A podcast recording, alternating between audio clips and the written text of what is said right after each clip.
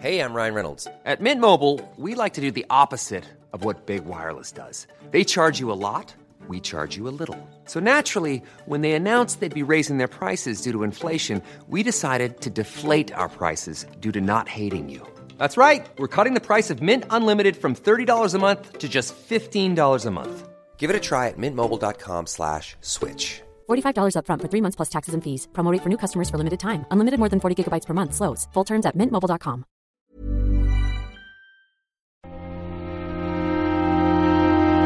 Muy buenas a todos y bienvenidos a El Nexo una vez más. Probablemente si no, si no hubierais visto el título de este nuevo podcast diríais que qué hago otra vez aquí, ¿no? Últimamente os estoy ametrallando a programas, pero es que, bueno, es el E3 y es el Den Ring también y también es Ratchet and Clank. La verdad es que mm, ha tenido mala suerte, ¿vale? Eh, para los jugadores no, evidentemente, porque creo que junio y justo antes del E3 un título como este entra súper bien, pero la verdad es que para cubrirlo en un podcast tan humilde como este, cuesta. Porque son muchos contenidos los que tenemos ahora, tengo que ir ya empezando a decidir en qué me centro un poco la atención, no puedo cubrirlo absolutamente todo, pero cómo no iba a traer Ratchet and Clank. Así que aunque este podcast a lo mejor en otra en otro mes, en otro momento hubiera sido un poquito más largo de lo que probablemente vaya a ser, mm, no podía no mencionarlo, ¿no? No podía no hacer unas pequeñas reflexiones sobre una dimensión aparte, porque creo que es uno de los juegos más interesantes de lo que ha salido y de lo que va a salir en 2021 y además una de esas ventanas por las que mirar a lo que va a presentarnos esta nueva generación que técnicamente ya ha empezado, ¿no? Y sí, va teniendo un poco sus títulos exclusivos, ¿no? Pero que todavía tiene mucho que demostrar. Vamos con ello.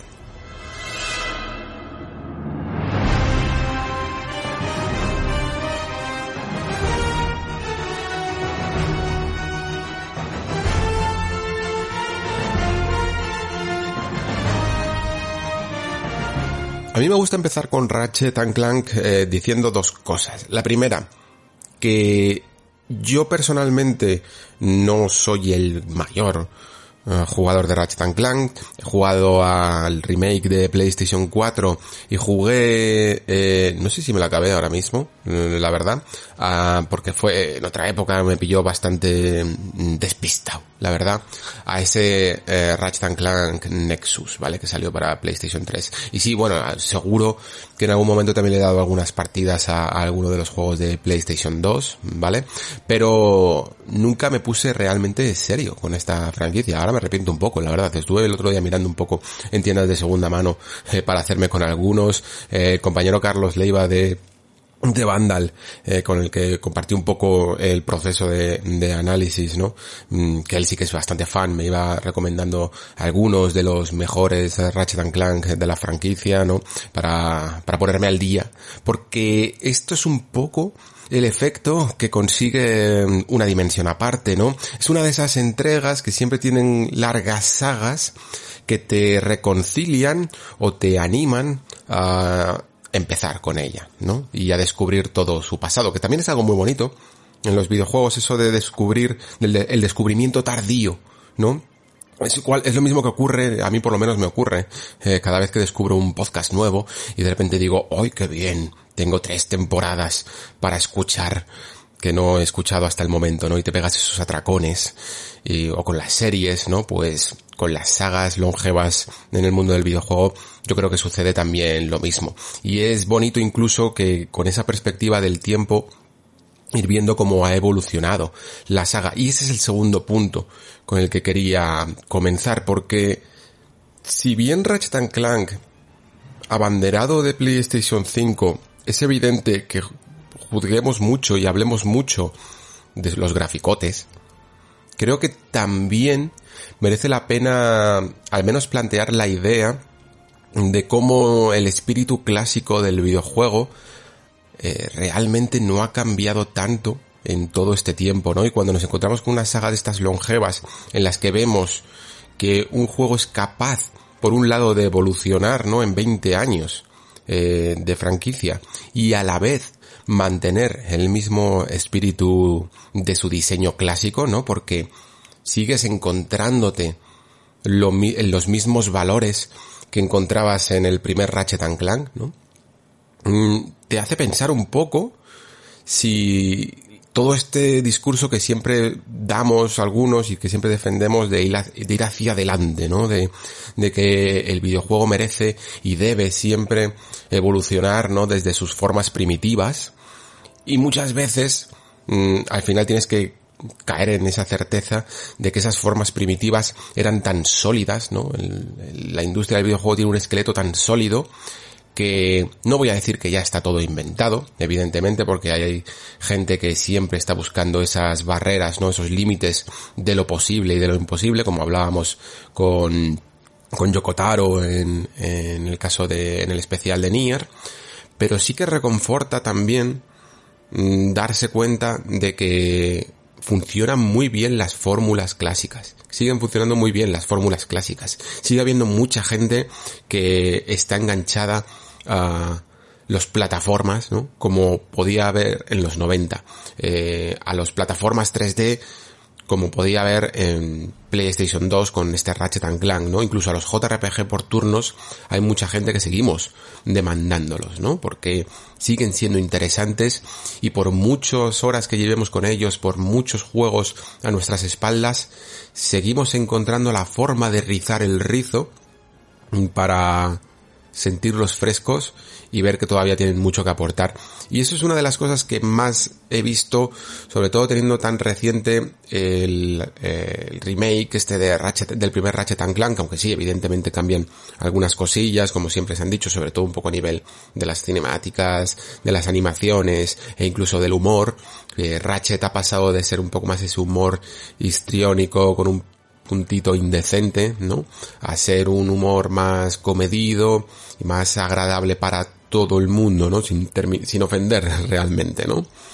Eso sí que puede ser un, cambio, pero sus valores intrínsecos como videojuego, e incluso en cuanto a diseño de niveles, que veremos un poquito de cambio en este, pero sí que ya tienen el mismo espíritu, siguen conservando ese mismo espíritu de, de los primeros de PlayStation 2, de encontrarte estos pequeños mundos, estos niveles rellenos de cositas, ¿no? Y es un, como digo, una estructura muy, que puede parecer básica, según la dices, ¿no? No deja de ser ir de A a B y en el camino decidir cuánto te entretienes, ¿no? Para coger pues los guitones dorados, o en este caso los robots espía también, eh, partes de una armadura, pero creo que aquí hay algo con lo que siguen lidiando muchas producciones y muchas grandes producciones, ¿no?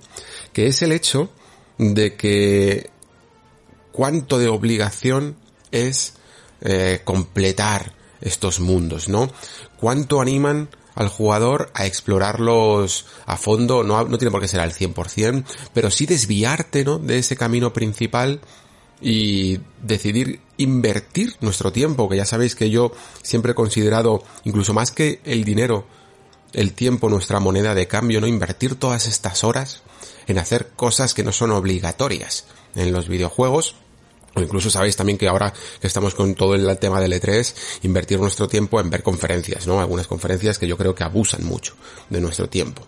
El tiempo del jugador y de cualquier persona es muy preciado y por lo tanto, cada vez que te desvías de ese camino principal, tiene que haber una razón de peso, ¿no? El jugador debe estar seguro de que vale la pena darse una vuelta, ¿no?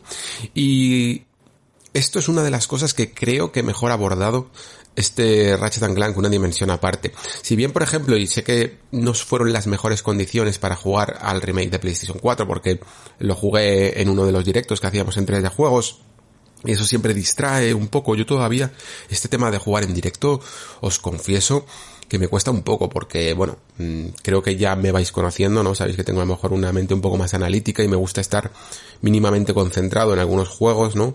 Para absorber bien todo lo que me están diciendo. Hay otros que no, ¿eh? Que también defiendo mucho lo del juego podcast y tener un poco la, la atención dividida entre lo que eh, me exige el juego y, y otras cosas que me apetece más escuchar, ¿no? Pero en general, sí que creo que con el Ratchet Clank de PlayStation 4 mm, no tenía tantas ganas de desviarme de ese camino, ¿no? Y creo que Ratchet Clank, una dimensión aparte, se disfruta cuando haces más de lo que, de lo mínimo que te exige, ¿no? Porque ahí es cuando el juego empieza a brillar con todo el tema de las armas, con todo el tema de la, bueno, no solo de la gestión em, de las armas, sino de incluso ver pequeños destellos de gran diseño de niveles que ocultan un secreto detrás cuando te metes en una dimensión aparte, ¿no?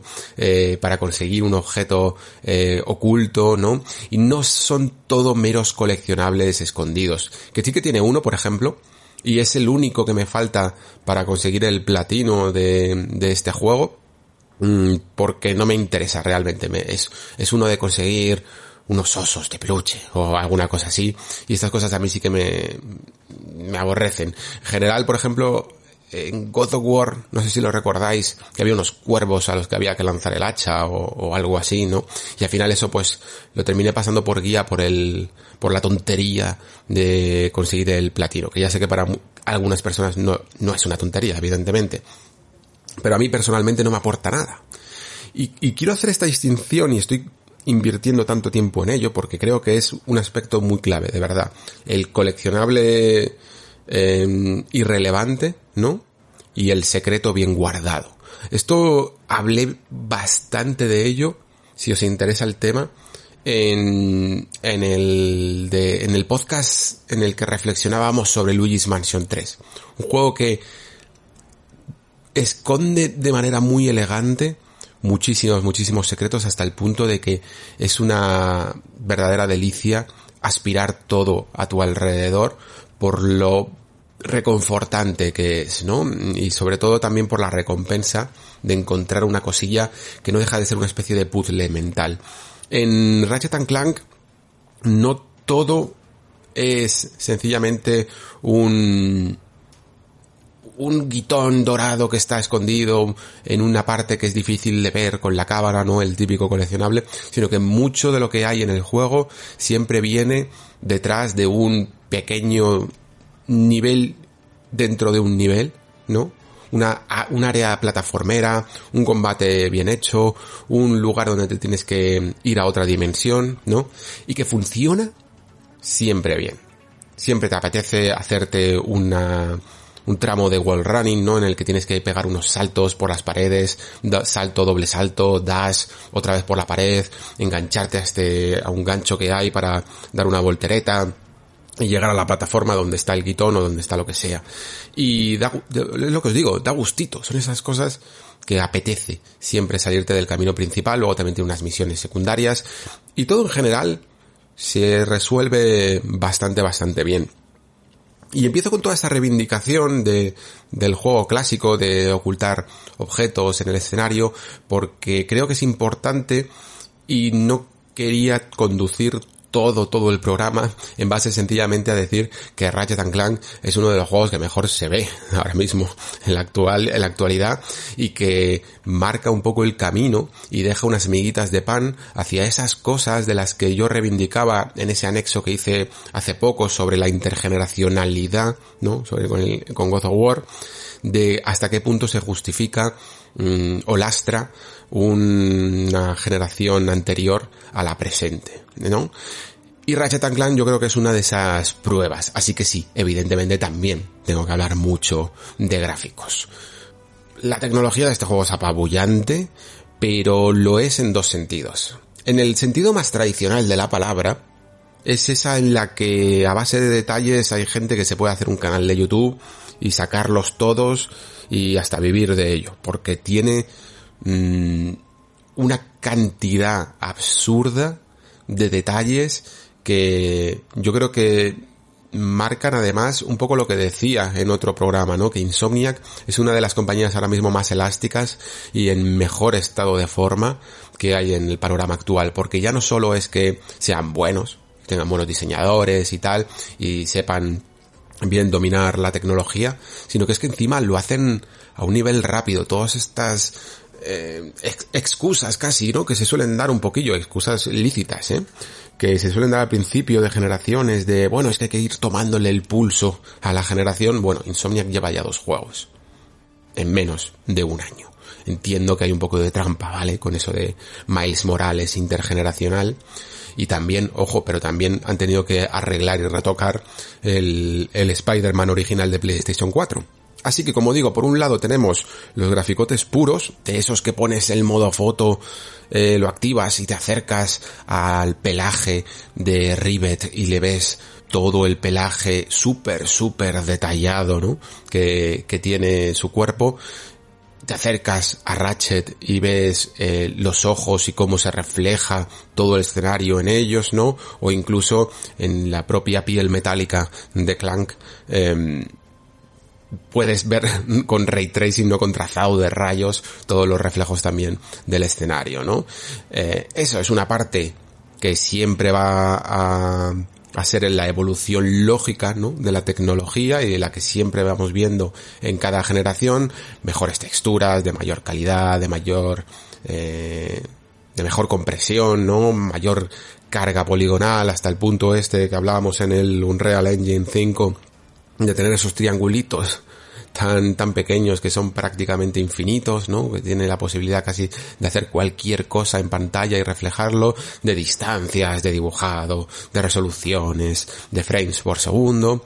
Y luego está lo que no es tan claro, ¿no? Que esa, segunda línea que habló un poco eh, Mark Cerny en esa conferencia tan, tan técnica que nos dejó un poco traspuestos, ¿no? Porque había que entender bien las palabras que había detrás y que en el fondo yo incluso reconozco que la llegué a mirar en algunos momentos mmm, de manera un poco cínica, ¿no? Porque quería, me parecía que a lo mejor pues quería vender algo como el SSD, que es algo que la gente de en PC conocía de toda la vida como más de lo que era, ¿no? Que no deja de ser cargas más rápidas. Pero es que, como comenté en ese anexo de God of War, no es solo cargas más rápidas. Te permite diseñar niveles de otras maneras. Te permite no tener que recurrir al típico telón que te pone un ilusionista delante para que no veas el truco porque no hay truco.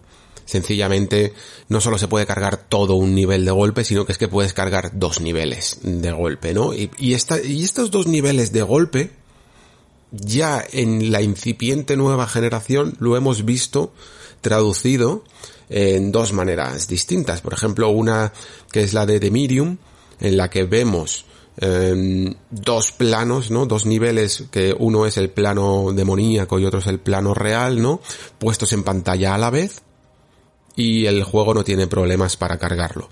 En Ratchet Clank lo que encontramos es que ese segundo, esa segunda capa de ese nivel que está cargando de fondo nos permite hacer un juego de portales dimensionales mucho más mucho más importante, mucho más impactante, ¿no? Y e incluso en algunos momentos golpeando una pequeña piedra, pues cambiamos instantáneamente en cuestión de nada, de menos de un segundo, el, el propio nivel de una dimensión a la otra. Y a lo mejor algunos de vosotros estaréis pensando, bueno, pero si ya existió Portal, ¿no? Esto de los portales ya estaba bastante superado desde hace prácticamente una década. Bueno, a ver, eh, lo de Portal no voy a decir que tenga truco, pero es que directamente estabas teletransportándote al mismo nivel en el que te encuentras, ¿no? No es lo mismo que teletransportarse a un nivel que tiene unos assets, unos componentes de iluminación y unas texturas completamente distintas, ¿no?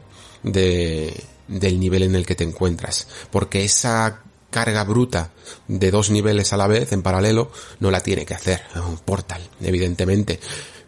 Pero oye, nos hace soñar casi con un con un juego de con un juego tipo Portal mm, que que pueda hacer que pueda ser más ambicioso, ¿no? No en escenarios tan cerrados. Esto hablar de ello es difícil, ¿vale? Es lo típico del ver para creer. Y no, no porque sea difícil de creer, sino porque realmente cuando impacta es cuando lo ves. Todo el principio, la gente ya en el Discord, los que lo, habéis comprado, estabais comentando un poco el prólogo y que estáis alucinados porque es que el prólogo es, es alucinante. O sea, diría que es más Uncharted que Uncharted. O sea, le ha superado directamente. Siguiendo su filosofía, porque en el fondo creo que lo que ha hecho Ratchet con una dimensión aparte en cuestión de espectacularidad, ¿vale? Para llegar a ser un poco es una franquicia eh, que llega a las cotas de cuidado, ¿no? Que suelen tener las producciones de Naughty Dog, a las que luego se sumó Santa Mónica, ¿no? También se sumó Insomniac con Spider-Man, eh, Sucker Punch con of Tsushima, esos juegos cuidados, ¿no? Sobre todo en lo gráfico y en lo espectacular. Yo creo que Ratchet Clank sube el listón para ponerse ahí. Y lo hace sobre todo gracias a esa esa cosa que le gusta tanto hacer a los juegos de Sony, porque yo creo que casi se lo están atribuyendo, no es que sea algo patentado ni nada evidentemente, pero que es el hacer em, fusiones muy, muy mm, suaves, ¿no? Unas transiciones directas, sin cortes, entre cinemática y juego. Es algo que les encanta hacer. Seguro que en cuanto lo he dicho, os, vienen mil escenas de un Uncharted, de un The Last of Us, de un Spider-Man, ¿no?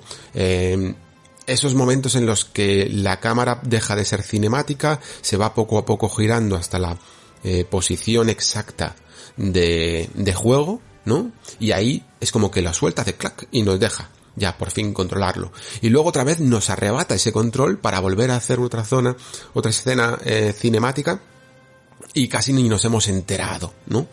Y creo que en inglés es como un poco ese, concepto de seamlessly, ¿no? Que les gusta tanto decir. Tanto en mundos abiertos como en estos transiciones. Es también lo que hacía God of War en el fondo con, con ese plano secuencia. Aunque ahí lo que hacía sobre todo era evitar cortes en pantalla. En Ratchet esto también se nota y, funciona súper, súper bien. Pero es que incluso, más allá de la espectacularidad de ese prólogo, que lo digo de verdad, es que es increíble, es increíble verlo, cuando el juego ya se pone a tono, cuando ya realmente pasamos de, de esa primera escena de introducción y ya tenemos nuestro planeta al que ir recorriendo poco a poco, nos damos cuenta de que mm, le gusta muchísimo reinventarse a este título. Pero muchísimo. Durante los siguientes cuatro o cinco planetas, vas a ir descubriendo una mecánica tras otra que los hacen prácticamente únicos. Yo diría que la primera mitad de Ratchet Clank, una dimensión aparte, raya un nivel altísimo, altísimo, altísimo. La segunda mitad es muy buena, pero es ya más reiterativa en cuanto a las mecánicas. Es decir, ya te lo han enseñado todo y simplemente ahora vas a encontrar, pues, evidentemente más armas. Los planetas siguen estando bien diseñados, ¿vale? En cuanto a diseño de niveles, pero es que la primera mitad es todo el rato en plan, venga, ahora te vamos a dar esta posibilidad de hacer el dash y ahora te vamos a dar esta posibilidad de hacer el wall running y ahora te vas a ir a este planeta y tienes la posibilidad de yo que sé de utilizar el gancho y los raíles y ahora eh, te vas a ir a, este planeta y vas a poder utilizar una especie de botas que en las que planeas que vas haciendo como un poco de, de skate y recorrer un mundo que sería muy grande, ¿no? Bastante, bastante abierto en uno de los planetas en cuestión de nada, de segundos. Que de nuevo es una respuesta a esto que me pregunto cada vez más últimamente y en este último vídeo de Elden Ring también lo hacía, al respecto de cómo recorrer, de cómo dar ritmo a estos mundos abiertos. Es algo que cada vez mm, surge incluso más en conversaciones dentro de nuestro Discord, ¿no? El problema de los mundos abiertos, lo decimos cada vez más, el problema de los mundos abiertos es que el ritmo es complicado. Porque hay muchas distracciones, hay mucha distancia que recorrer y muchas veces incluso la velocidad que te pueda dar un caballo no es la suficiente como para poder llegar a todos los sitios a tiempo. ¿no? Y se corta el ritmo, un poco de juego que en los títulos lineales no sucede. En un Ratchet Clank esto de hecho no sucedía, pero aquí es que hay como unos pequeños mundos abiertos en, en algunos de los planetas que gracias a, estos, a estos aparatos, de estas botas que te pones propulsadas, no solo incluso nos permite recorrerlo instantáneamente, prácticamente, que además es otra de las características de la nueva generación. Porque a lo mejor estas velocidades tan, entre comillas, lentas y que cortaban un poco el ritmo, eh, no se aceleraban antes. Bueno, pues porque cuando tú tienes un mundo muy grande que tiene que cargar muchísima información, eh, no puedes cargarlo a cierta velocidad porque eh, no le da tiempo a hacer el streaming de texturas, eh, a cargar todo lo que hay en la lejanía, ¿no? Y entonces aparecen esos problemas de popping e incluso de ralentizaciones. Eso es lo que os comentaba con la moto de Deacon St. John en Days Gone, incluso con la velocidad a la que Aloy en, en Horizon Zero Dawn cabalgaba las monturas, ¿no? A mí me parecía relativamente lenta, sinceramente. Incluso en la versión de PlayStation 4 Pro de Horizon se veía a media distancia cómo el escenario iba cargando un mejor detalle. Si os fijáis hay una especie de línea intermedia a media distancia en la que se nota que, que, se va cargando mucho más detalle. No se puede ir más rápido porque no daría tiempo a cargar ni un detalle intermedio. Pero ahora con estas altas transferencias de SSD y lo menciono así porque tampoco quiero hacer una diferenciación entre el disco duro de PlayStation 5 y el de y el de Xbox Series X, ¿vale? Eh, todos sabemos que Sony apostó por una alta transferencia un pelín mayor en un en el suyo, pero yo creo que los dos son bastante aptos para este tipo de cosas. Yo creo que vamos a ver mundos abiertos más rápidos.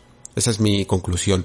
Spider-Man se va a mover más rápido por Nueva York, Aloy se va a mover más rápido, se montará en un Velociraptor en vez de en un alce eh, robótico y entonces pues, se justificará que vaya más rápido, pero realmente hay un trabajo de tecnología detrás. Ratchet se impulsa con estas mmm, botas que además, como decía, no solo sirven para los mundos, para el mundo abierto, sino que hay como una especie de pruebas que vas a una velocidad súper guapa, que lo convierte casi como una especie de carrera y incluso la velocidad a la que se mueve por los raíles en otros de los niveles es increíble, y todo muy muy muy fluido y son pequeñas cosillas que es complicado hacer en otra en otra generación. Ratchet aquí es una muestra de ello tanto con el tema de los portales como el tema de la velocidad.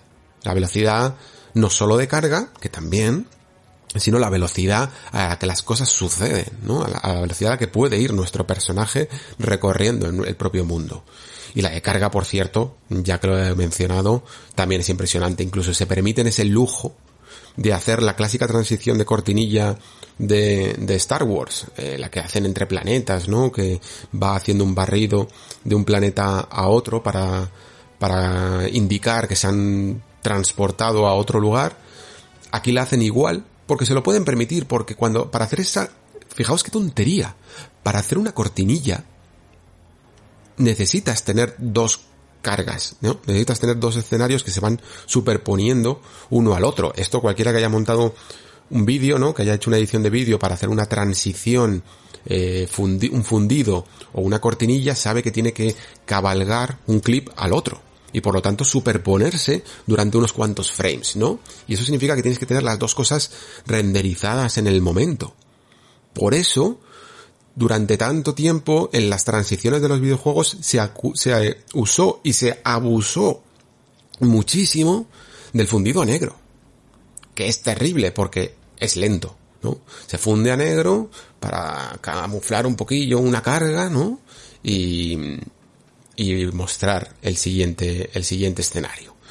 Pues esto aquí ya no es ya no es necesario, o ya no es tan necesario, es un recurso que puedes seguir utilizando en ese fundido a negro, pero no tienes por qué, ¿no? Podemos continuar si queréis con, evidentemente, mm, un poco de algunas de las mecánicas, que era una de las grandes preguntas que yo me hacía con este juego, ¿no? Sobre si esto de los portales iba a ser sencillamente por el puro espectáculo o se traduciría y aportaría a mecánicas jugables. Creo que Ratchet aquí más o menos eh, lo consigue y aporta cosas. Evidentemente, todavía seguro que si nos ponemos a pensar, a mí yo no, porque no soy diseñador y, ni me paga por estas cosas y ni probablemente tenga la cabeza para ello, mm, no se me ocurre realmente qué más se podría hacer con el tema de las dimensiones. Pero creo que lo que hay eh, aporta bastante y, funciona más allá de la espectacularidad. Se utilizan unos denominados bolsillos dimensionales, ¿no? Que sirven para que en algunos lugares, en vez de desviarte por un camino y ese caminito recorrerlo para una misión secundaria, te lleva a una dimensión que está como destartalada, ¿no? En mitad del espacio y que sencillamente recorremos pues andando cruzamos ese portal y de repente ya estamos en un lugar completamente distinto. Y la verdad es que el efecto funciona muy bien. Luego también tenemos una manera de utilizar estos portales que no deja de ser más que un gancho. Ya lo comenté, ¿no? Eso se veía desde el, desde el primero de los trailers. Vemos un portal a la lejanía, tiramos un, el objeto este con el que enganchamos, que es una especie de látigo, parece como que lo arrastramos ese portal o, o, una capa de ese portal y entonces aparecemos en el otro, en la otra punta del escenario. Es un gancho, pero visualmente es atractivo, pero es un gancho, ¿vale? Quizá entonces, uno, dentro de esa manera que tiene Ratchet en la primera mitad, como comentaba, de renovarse todo el rato, ¿no? De aportar siempre una mecánica diferente, quizá una de las que más os vayan a gustar es la de la que comentaba antes de esa piedra, ¿no? Es una especie de piedra morada que al golpearla cambia completamente el escenario y entonces tenemos que ir todo el rato pues alternando entre una dimensión, entre la dimensión de Ratchet y la dimensión de Rivet, ¿vale? Para que introduciendo algunos aspectos narrativos, ya os digo que va de esto, ¿no? Que son dos dimensiones, no, no son muchas más, es dos dimensiones y que tienen sus equivalencias, ¿no? En el que como universos alternativos, pues Rivet es el equivalente de Ratchet, eh, el Doctor Nefarius tiene su equivalente también como el Emperador Nefarius y cada uno de los personajes tiene su propio su propio equivalente, ¿no? Bueno, pues en este otro mundo a veces las cosas no están exactamente en las mismas posiciones, ¿no? Las, las plataformas no están en los mismos lugares e incluso hay un planeta que directamente cambia. Y podemos aprovechar esta situación para ir teletransportándolos, por decirlo así, ¿no? Como un poco como Raziel en Soul River, ¿no? Utilizando ese plano astral nos teletransportamos de una dimensión a otra para ir eh, solventando las diferentes plataformas o incluso algún pequeño puzzle, ¿no? Lo utiliza muy bien. Eh, la verdad. A lo mejor se le podía haber sacado todavía más partido, pero creo que aquí es cuando Ratchet es Ratchet y no le puedo yo tampoco pedir, no peras al olmo, eh, sino no le puedo pedir que no, que sea algo que no es, ¿vale? Porque claro, yo enfrentándome con un jugador nuevo, sí que hay veces que pensaba, hmm, me gustaría que este juego tuviera más momentos de puzzle, pero es que Ratchet no es eso, es un juego de acción con plataformas. Eh, y pensaba muchas veces, hmm, me gustaría que este juego aprovechase los combates, la cantidad de armas que tiene, de una manera más sinérgica y más desafiante. Pero es que eso no es exactamente Ratchet, ¿vale? Ratchet quiere que tengas un despliegue de armas en algunos momentos en el combate. Sí que te anima a cambiar de armas para hacer frente, por ejemplo, a unos enemigos con, escudo, que no puedes dispararles frontalmente, pero tampoco está todo el rato haciendo esa sinergia de armas. Es que incluso aunque el juego lo pongas en difícil, que por cierto, se juega mucho mejor en difícil, ¿eh? de verdad, si vas a ir a hacer casi todo lo que se puede hacer en este juego, a desbloquear todas las armaduras, a hacerte la arena de desafíos, eh, todas las misiones secundarias, etcétera, póntelo en difícil, tanto el nivel tercero como el cuarto de dificultad, porque los vas a, los vas a disfrutar más. Pero aún así, aunque el juego tenga sus niveles de dificultad, es que existe un ítem, por decirlo de alguna manera, definitivo mm, y totalmente chetado, que es morir. En Ratchet, cada vez que mueres, reapareces prácticamente en el mismo lugar y con mucha, con más munición de la que tenías antes y con toda la vida al completo. ¿No? Es una de esas decisiones de diseño que para mí demuestran que Ratchet no quiere ser un juego hardcore, de los que yo evidentemente suelo disfrutar a veces eh, incluso más, ¿no? Que no significa que no disfrute este, pero que normalmente le llevo, le llevo siempre a algunos juegos a pedirle un nivel de exigencia, no a lo mejor de Souls, pero sí más de un diseño más, pues eso, un poco más hardcore. Y tampoco es ser justo esto con el juego porque es una saga más muy longeva que no creo que deba pretender ser lo que no es aún así, ya os digo, los, eh, los combates se disfrutan eh, muchísimo, sobre todo porque incluso, joder, las armas, aparte de que lucen súper, súper bien. Aprovechan incluso el DualSense de una manera muy interesante y parecido a la de Returnal, ¿no? En Returnal teníamos ese doble gatillo adaptativo con el gatillo izquierdo que nos permitía apuntar o sacar un disparo secundario del arma y Ratchet lo hace directamente con el gatillo derecho. Es como en plan, si lo ponemos, si lo pulsamos a la mitad, lanzamos una descarga, por ejemplo, un cartucho de, del, ¿cómo se llamaba? El arma de la escopeta. Bueno, la que es como un equivalente a una escopeta, que ahora mismo no lo, no lo tengo presente. Y si descargamos, eh, apretamos el gatillo hasta el fondo del todo, descargamos todos los cartuchos, ¿no? Y es una manera tan orgánica, o sea, es la típica cosa que cuando hay un cambio radical en una pieza de hardware y la sientes como que funciona bien como si debiera estar toda la vida, es cuando sabes que funciona, ¿no? Es cuando sabes que probablemente esté aquí para quedarse. A mí lo de los gatillos adaptativos de momento me está gustando bastante. Tengo un poco más de reticencias con las durezas, ¿vale? Porque me parecen muy, que están muy duros, pero el juego tiene algo que le llama eh, como funcional, gatillo funcional o gatillo experiencial, me parece que son los nombres correctos, ¿vale? Y el experiencial está como más duro, te hace una resistencia mayor, mientras que el funcional sigue haciendo la función de doble gatillo, pero libera más la presión, ¿vale? Y de momento me encuentro más cómodo mm, con, con esa presión más ligera, ¿vale? Y como decía, los combates se disfrutan principalmente porque creo que arreglan algo que cuando jugué al remake, y ojo, entiendo que el remake es el primero y seguro que hay otros Ratchet que ya lo hacían, ¿vale?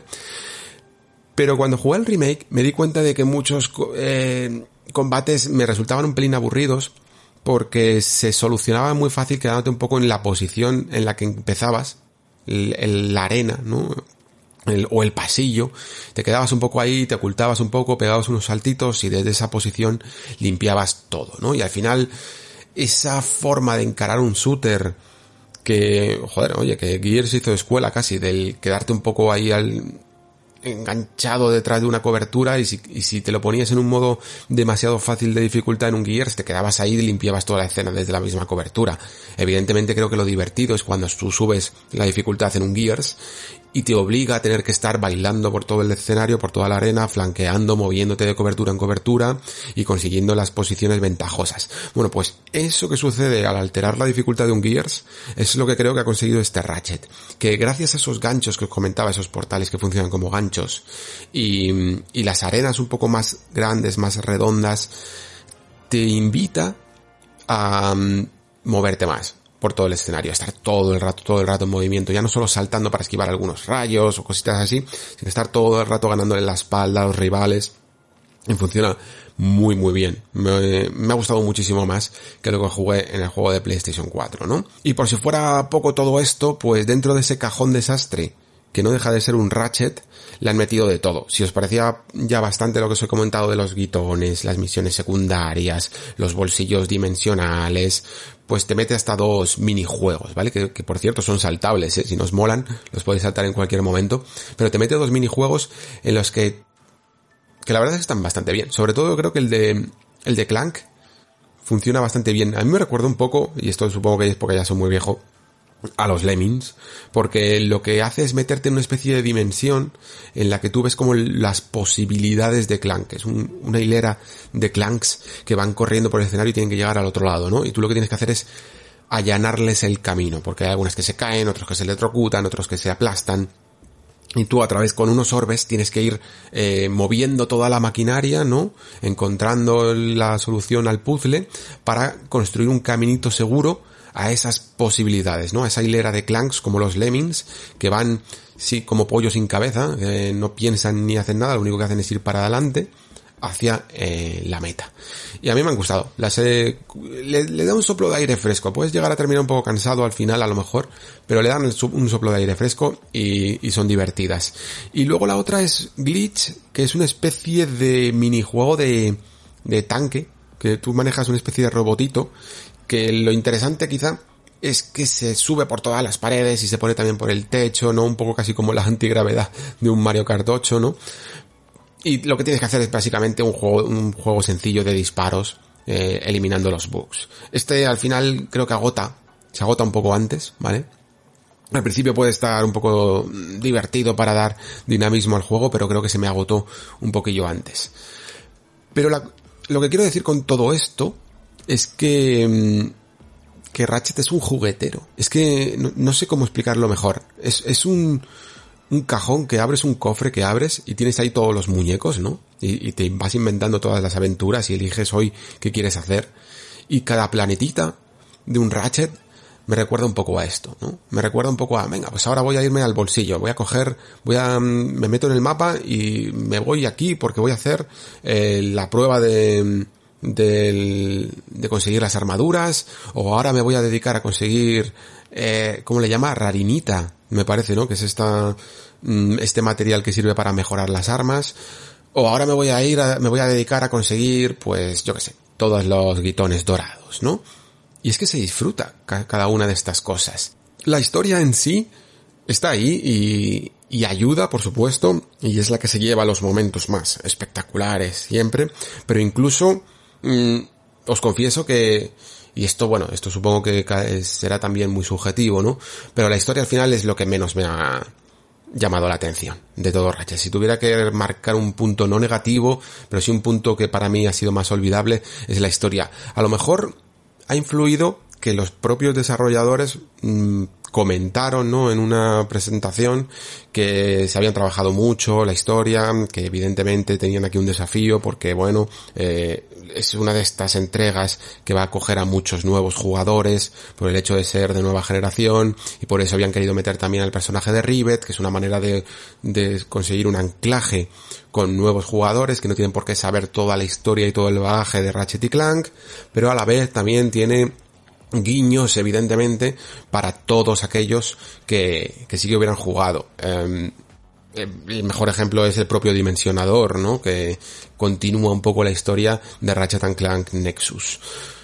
Pero la cuestión es que prometieron un poco, y sí que es verdad que esa es la intención, mmm, dejar de ser, eh, bueno, la clásica, una clásica historia de videojuego, por decirlo así. Ellos mismos hablaban que los primeros Ratchet Clank eran pues juegos más centrados en la acción, con una historia muy descerebrada y que en absoluto pretendía comentar nada, ¿no? Y que luego poco a poco con los juegos de PlayStation 3 fueron intentando meterse más en el pasado de Clank y contar una historia de conflicto eh, interplanetario y tal, eh, un pelín más, entre comillas, seria, ¿no?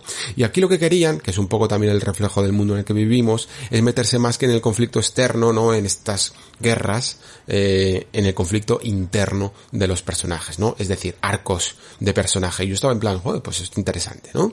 Y además comentaban que, bueno, que íbamos a ver una Rivet que como ese equivalente dimensional de Ratchet había tenido una vida muy distinta, ¿no? Porque no había conocido a su propio Clank y por lo tanto llevaba una vida eh, dentro de la resistencia contra el emperador mm, mucho más solitaria, ¿no? Y eso lo había hecho ser una persona más introvertida y más eh, de apañárselas por su cuenta.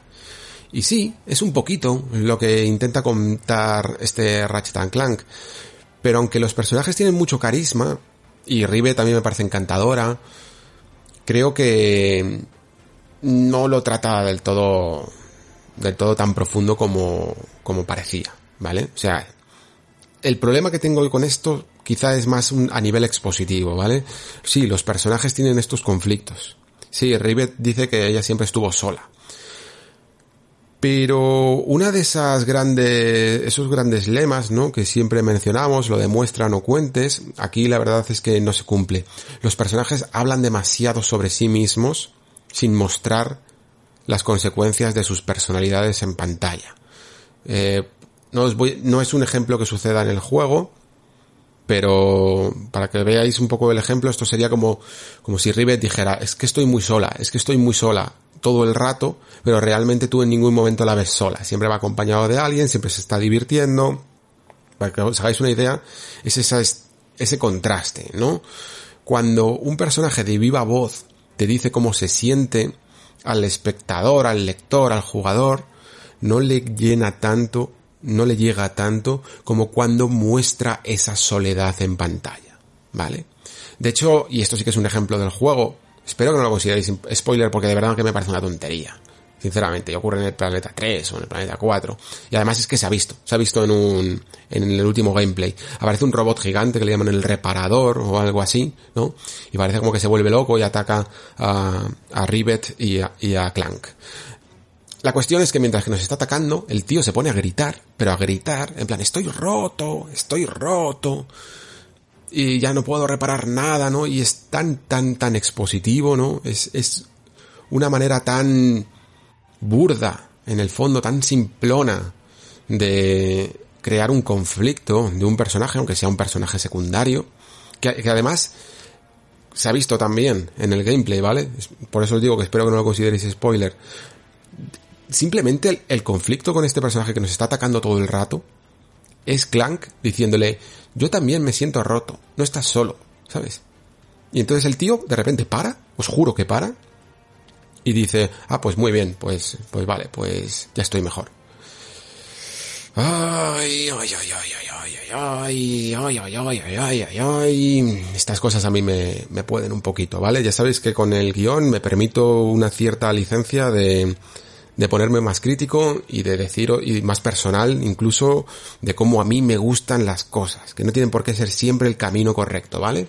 Pero en general, me parece que se trata de una manera demasiado superficial, demasiado expositiva y los personajes tienen que mostrar en pantalla esos sentimientos en vez de decirlos por la boquita, ¿vale? Supongo que en el fondo es normal. De la misma manera que no le pido al juego en lo jugable que sea demasiado hardcore, ¿no? A lo mejor tampoco hay que pedirle a Ratchet Clank que sea de Last of Us o yo que sé, o, la lista de Silver, ¿vale? Pero se puede hacer mejor. Principalmente porque incluso en el propio género de la animación, cuando saltamos al cine, ¿no? Cuando vemos eh, películas como, yo que sé, como Inside Out o um, Pixar en general, suele tener siempre un buen nivel en este tipo de cosas, siempre se Vamos, o sea, siempre, siempre, siempre se evita al máximo la exposición, ¿no? Se evita que los personajes digan el tema de la película y que eh, sea sus acciones las que lo muestren, sus miedos, sus inseguridades y sus debilidades y también sus fortalezas, ¿no? Entonces creo que el, concepto de que Ratchet sea una saga como más animada, ¿no? Que invite incluso a jugadores más jóvenes a acercarse a ella, no, no es, no tiene por qué hacerlo menos redondo en el guion. Mm, no es un juego, no tiene por qué ser un juego más inmaduro en cuestiones narrativas, ¿vale? Y es eso un poquito lo que más me ha decepcionado. Por el resto, mm, creo que, y por terminar evidentemente siempre positivos, eh, creo que todo lo demás lo hace bien. Lo hace no solo bien, es que en algunas casos lo, lo borda directamente, tanto en términos de la franquicia en sí mismo, que creo que puede llegar a ser uno de los juegos más mm, redondos dentro del propio Ratchet Clank hasta mis, en lo que yo conozco por mis limitaciones que se limitan pues a los juegos que he comentado y luego también haberme, haberme empapado mucho de pues eso de, de análisis de vídeos que he leído y que he visto para entender un poco cómo ha sido la evolución de esta franquicia no todo eso creo que lo lleva fantásticamente bien tiene un ritmo maravilloso este juego creo que que ritmo es una de las palabras que más vais a escuchar en los últimos podcasts y en los siguientes de la cuarta temporada, porque creo que es una de esas cosas que menos se ha hablado en la industria en las últimas generaciones y la que más va a solventar esta presente generación. El ritmo creo que es una de esas palabras clave, ¿vale? Con las que nos tenemos que quedar. Y luego, evidentemente, un espectáculo que no decae.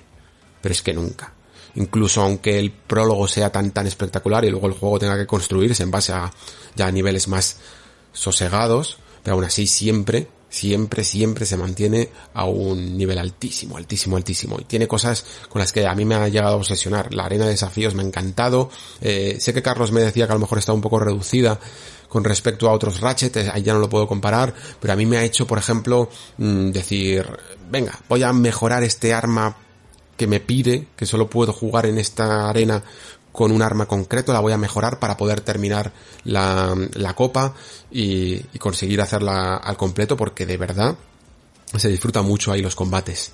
El tema de las dimensiones está súper bien llevado, súper bien llevado, como digo, a nivel tanto de espectáculo como jugable.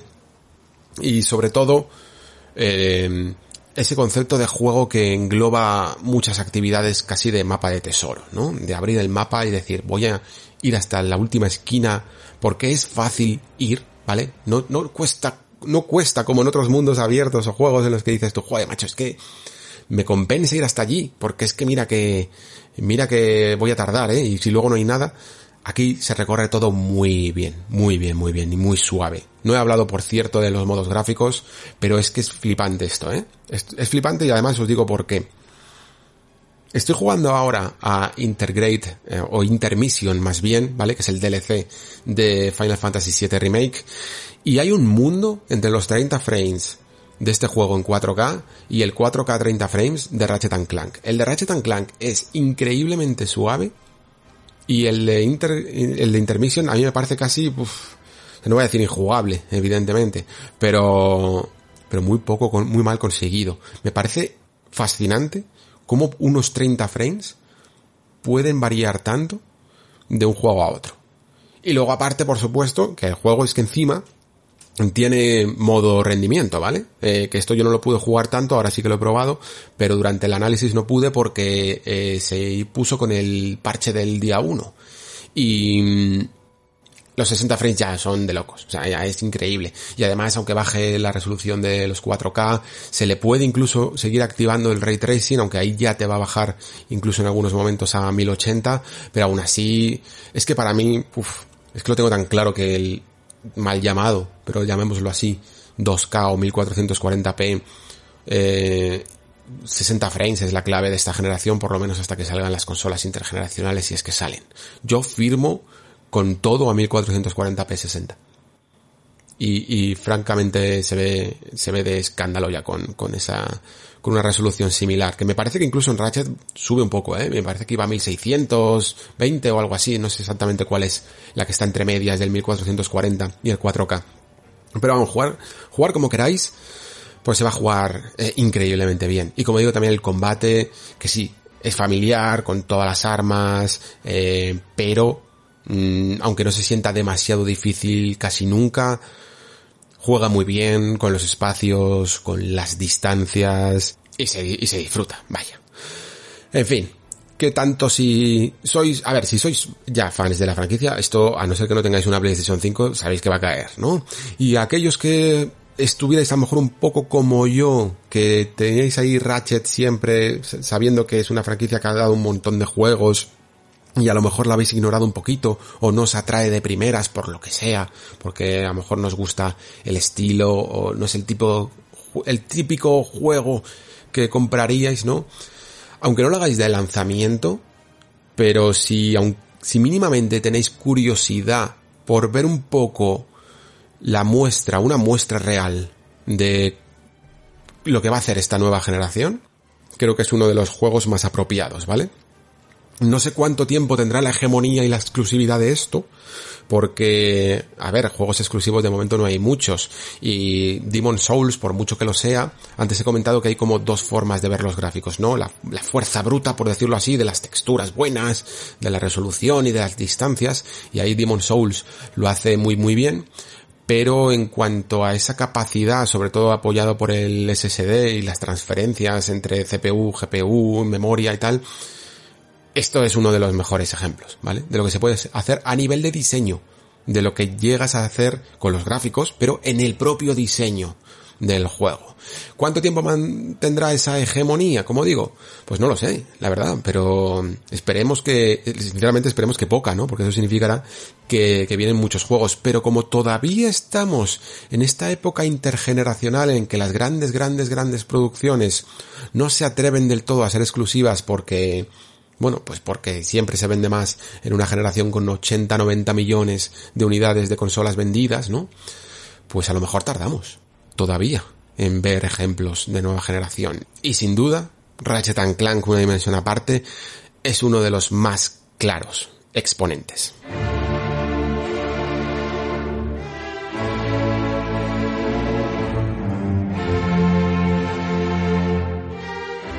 Y bueno, pues hasta aquí mi nexo de hoy y mi deuda pendiente con Ratchet Clank una dimensión aparte. No podía no traerlo, joder. Si es que además de que lo he mm, avanzado ya eh, varias veces, si después de hablar tanto sobre la nueva generación, sobre las posibilidades y tal, no traigo uno de, de esos ejemplos, me sentiría hasta mal.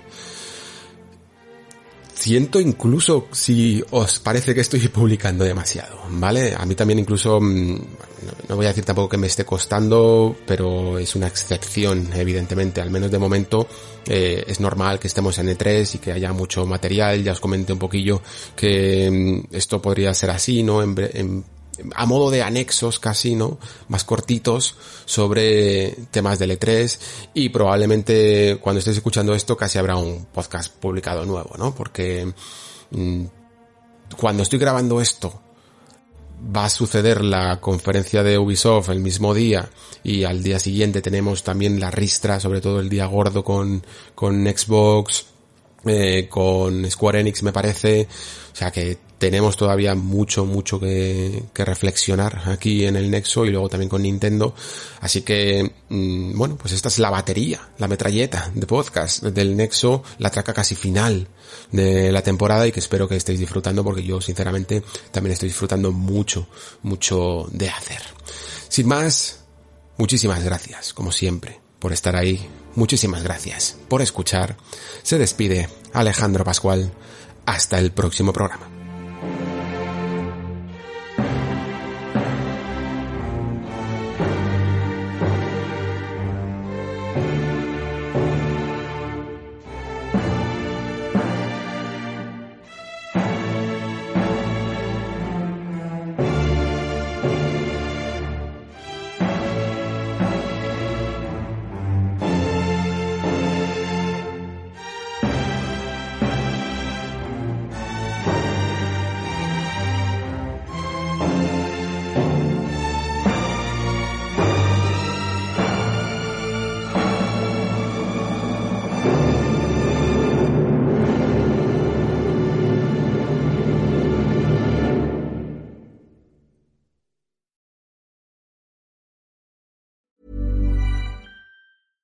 I'm Daniel, founder of Pretty Litter. Did you know cats tend to hide symptoms of sickness and pain? I learned this the hard way after losing my cat, Gingy. So I created Pretty Litter, a health monitoring litter that helps detect early signs of illness by changing colors, saving you money and potentially your cat's life. Pretty Litter is veterinarian developed, and it's the easiest way to keep tabs on your fur baby's health right at home. Go to prettylitter.com and use code ACAST for 20% off your first order and a free cat toy. Terms and conditions apply. See site for details.